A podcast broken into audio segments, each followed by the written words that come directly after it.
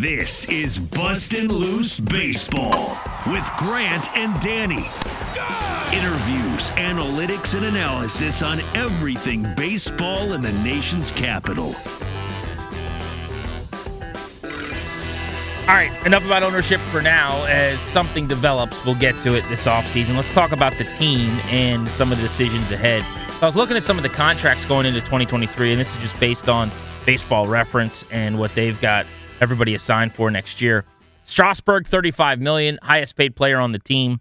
That's fascinating in and of itself. What happens? I mean, is there any chance he retires? I doubt it, but I mean, that's a possibility. Will we see him pitch again? I think he doesn't pitch next year. I think we've probably seen him pitch for the last time if I had to put money on it. But he could still rehab. He could still go through the motions. He could still go to Florida and try to, to, to come back and, and cash paychecks. I mean, for, for lack of a better term. But 35 million to him, 24.2 million to Patrick Corbin, second highest paid player on the team going into 2023 as of right now. Corbin is also interesting. I mean, just because you can't do anything with that number. Now, you might be able to get out of that deal some part of next year, halfway through the year, two thirds of the way through the year. Maybe you dump him or you trade him or something, and, and you eat some of the money, and he goes and pitches out of somebody's bullpen.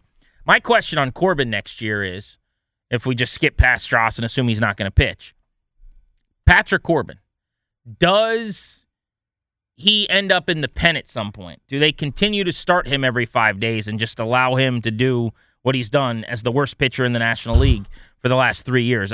I just got to imagine that at some point next year, he's in that David Price role where he's pitching two innings or so at a time, and he's just a lefty out of the pen in the middle innings. Yeah, it's not ideal, but I I, I would guess that's where we'll end up. They'll, they'll give him a go in the starting rotation.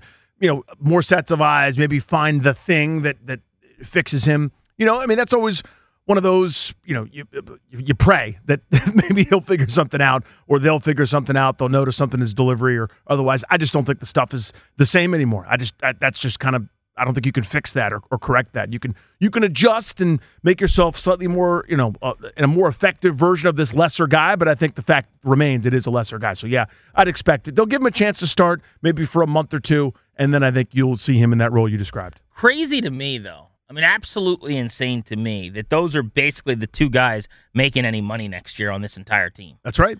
Like you're going to pay out Nelson Cruz three million bucks. He's going to be gone, I think. Then you've got a bunch of dudes who are ARB eligible. A Luke Voit who made over five million this year is going to make something similar to that next year. Eric Fedde made over two million. Will probably make a couple million bucks next year. Robles made 1.6. You give him some type of raise, I suppose. Get him closer to two mil guys like Rainey, Stevenson, um, Ildemaro Vargas, you know, they're all arbitration eligible. They'll be sub $1 million type players. Rainey might crack a million for the first time. But it's just amazing to me that they're in such a good financial spot in yes. every area other than Strasburg and Corbin. And it balances out to be overall probably not good because those contracts are so terrible. Right. But I mean, there, there's not a single guy on like a three year, $14 million deal or a four year, $50 million contract that they've signed, which speaks to just how uninvolved they've been, honestly, over the last couple of off seasons at actually signing veterans.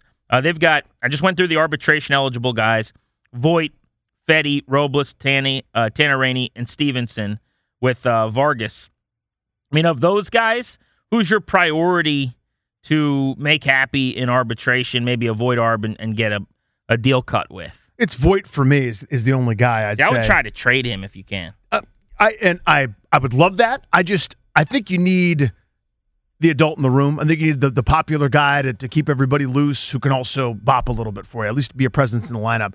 I don't hate the idea. I think if you could get something that you liked, spin it, go for it. Let let's all have at it. But I don't know what the marketplace will be uh, for him. But I'm intrigued by that. But yeah, of those guys, I'd I'd go I'll take my chances in arbitration with Fedde. I'll take my chances with some of these other dudes. They're not going to break the bank um, in terms of my sum. But just kind of quick and dirty, doing some math, I've probably got their payroll right now as it stands with some increases in arbitration, et cetera, in the mid 70s, like 75 million bucks with two guys plus the $3 million buyout for, for Cruz. So really two guys accounting for about 60 of that, of their, of their 75 million. It is hilarious. It just shows you where they are. Well, then you got free agents, right? So, are any of these guys going to be brought back? I mean, Will Harris, who they signed at three and twenty four, and really has never pitched for them. Essentially, I mean, you just allow him to walk. Yep. Uh, Cesar Hernandez, who they signed to a one year, four million dollar deal, hit for no power. He walks. Walk. I mean, I wouldn't be surprised if they brought him back just because they're going to be bad, but they shouldn't, and you can find another guy a lot like him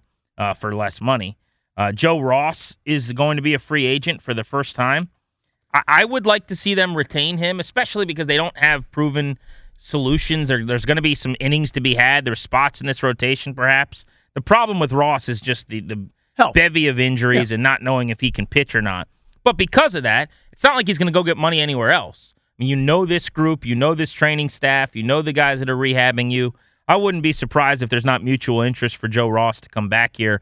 I'd like to see that as just a buy low flyer type option. I'm with you. Uh, 4A Freddie there. You know, he'll wear out miles between you know here and, and upstate New York, but I think that's the right thing to do uh, because again, it's if and if somebody wants to beat you in a bidding war, you let them. Thank goodness. I appreciate your time, but I can't imagine a huge, you know, uh, no, nobody's bidding. yeah, a, a huge, you know, a huge asking price for him, and it's it's a flyer as you said because if he's right for 15, 20 starts, what a bonus that is. Now he may want a fresh start, and if that's the case, he just wants to go somewhere else. Fairly well. Try again, then it is what it is. Uh, Steve Cishek's a free agent after his one point seven five million dollar deal this year. He'll be 37. Yeah, Thank you. thanks for the time. Sean Doolittle, World Series hero, one of my favorite Nats ever, free agent. Same, same. After the injury, uh, again, it was a good idea, and he got off to a really good start for a couple of weeks. But it is what it is. Uh, he's probably thrown his last pitches in that. I hope he's around the org in some capacity in the future. Uh, Erasmo Ramirez was inexplicably and hilariously their pitcher of the year as a middle reliever this season. Um, he is going to be a free agent. I mean, I'd be shocked if they don't bring him back just because that's kind of what they like to do. Yeah. But why not? I mean, he pitched well. It's a it's a role that you're going to need. Whether it's you know, it's like the Yusmeiro Petit couple inning at a time. Oh no, someone has a bubble guts and and going to the bathroom every hour. We need you to start tonight. And uh, you know, he did that really well. whatever you need, right? He's the you know he's the Daniel Day Lewis for the for the bullpen. Yeah, you bring it bring him back. He, he doesn't cost very much, so go for it. Then there's a ton of guys who are eligible otherwise that are a little bit younger into the process. Your Hunter Harvey, Victor Aranos, Lane Thomas, Kyle Finnegans, all the way down to your 4A types with Jeffrey Rodriguez. And um, obviously, you know, Luis Garcia is still in his infancy on his rookie deal. And that pretty much is, is your roster. I, I wonder how active they'll be or how active they should be in free agency. You know, I'd like them to do more than they've done the last couple of years. I'm kind of over the um, inactivity, uh, the the lack of competitiveness. You know, everyone pretends like last year, like, oh man, Nats fans, it's tough. This is you're gonna find out what it's like to be bad again. They're they're taking it on the chin. No, this is three years of this. I mean, they were terrible, eh, not by design, but they were In 20, horrendous in yep. 20. They were awful in 21, and after they sold off their pieces, they were on their way to 100 losses. If there was another couple weeks in the season, they lost upper 90s. And last year they were the worst in baseball. So this has actually been three years. I'm not just giving you three more of these. You know, at some point you got to give me a reason to go to the ballpark. So who who is my draw? They got to go get someone. They got to make a trade. They've got to bring in a piece so that when everyone shows up at spring training, know, your lead story isn't that Patrick Corbin's going to rebound or one last ride for Victor Robles. You better bring in a bat who's projected to hit 30 homers. You better bring in an arm to anchor this rotation. Doesn't have to be an ace, you know, but just a middle of the rotation type arm to go with Cavalli and JoJo and the young guys that you've assembled here, like Mackenzie Gore. They got to do something. I'm not asking you to go on a spending spree. I know they're not going to do that, but they can't sit the offseason out again. I'm, I'm not having that. I co-sign that. Now, here's what they might tell you if if you you know get somebody in a room and we're doing like a good cop bad cop interrogation kind of thing. This was the first year of our rebuild. Those other years they were bad. They weren't bad by design. Not that that makes it better, but they weren't. They this is now we're actually starting the process of trying to build something. So we were trying to be good in 2020. Weird COVID. We saw it happen. Okay, that was they thought in their minds. Okay, we still have our window. We're still good. 2021 was the disaster. That was the year where they thought they'd be pretty good, have a chance to compete again, and they just didn't, despite having all the names, for the most part, minus a couple that won us a World Series. Well, now they found out that the window is closed. Oh, crap, we got to start over. Here comes your fire sale.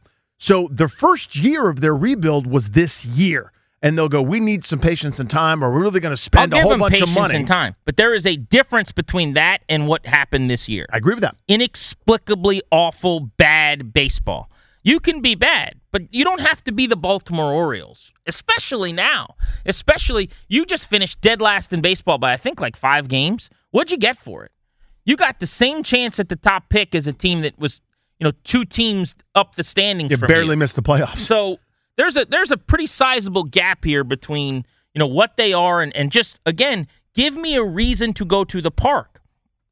After the trade this season unless you're like us and, and ideally most of our listeners of this pod are, are baseball centric baseball nerds and, lo- and love the game enough that cj abrams or mackenzie gore or mccade cavalli like those are reasons to go to the ballpark.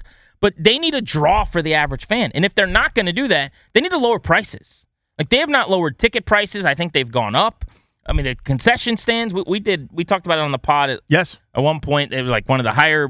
Uh, I think it was top five. Am, am, I wrong about that in terms of price to go to the game with four people? if Right. no- if, if memory serves, yeah, it's it's it's up there. like the, then then you have to cut and slash some of that. I mean, you can't just keep living off of the 12 to 19 era where they were the best team in the division and one of the top three or so teams in baseball with the Dodgers and the Yankees or the Cardinals or whoever it is, and just keep charging at that rate. Like if I'm going to the ballpark to see a team that Lane Thomas and Erasmo Ramirez are your hardware winners, best hitter, best pitcher for the season, You got to do something for me. I- I'm not paying those prices, man. So you, you want me to pay? I mean, they're not going to go to Aaron Judge, but my point is, go get a star. Like, give me something to watch. And by the way, you could still be terrible. You get one player in here, it's not going to change everything. They had freaking Juan Soto this year. They were, you know, on their way to dead last in, in baseball. So you can have your cake and eat it too, but I need a reason to be there and be excited. I'm 100% with you. I, I co sign that 100%. And that's my response to the, well, we just started our rebuild and now we're doing this by design and look at all the players we have on the way. On the way, as you like to say, doesn't put the Triscuit crackers in my stomach. It does. It doesn't give me the chicken tender basket and fries. I need something more. What are you going to do? And I think there's a, a crossroads here for this ownership group. If it's still them, if it's a new ownership group, I think they need to recognize that challenge. Hopefully, Hassell gets to the big leagues next year. He obviously had a pretty disappointing run after the trade when he got here. Uh, next time on Bustin' Loose Baseball, we should go through the young major leaguers this year that were so important. Your uh, JoJo uh, and and Keibert group, um, you know Josiah Gray and Ruiz and some of these young players and did they take the the steps we wanted? If they didn't, why not? And how do they do that next year? And where are we at on some of the young big leaguers? Not the prospects, but the young big leaguers in this organization. Thanks for listening. Please spread the word. We're going to be here all off season for you. We'll do emergency pods as necessary whenever big news breaks, and we've got regularly scheduled podcasts each and every week here on Bustin' the Loose Baseball. Thanks for listening. For Danny, I'm Grant saying so long. Producer Darris. Thanks as always to producer Darris. We're back at it next week.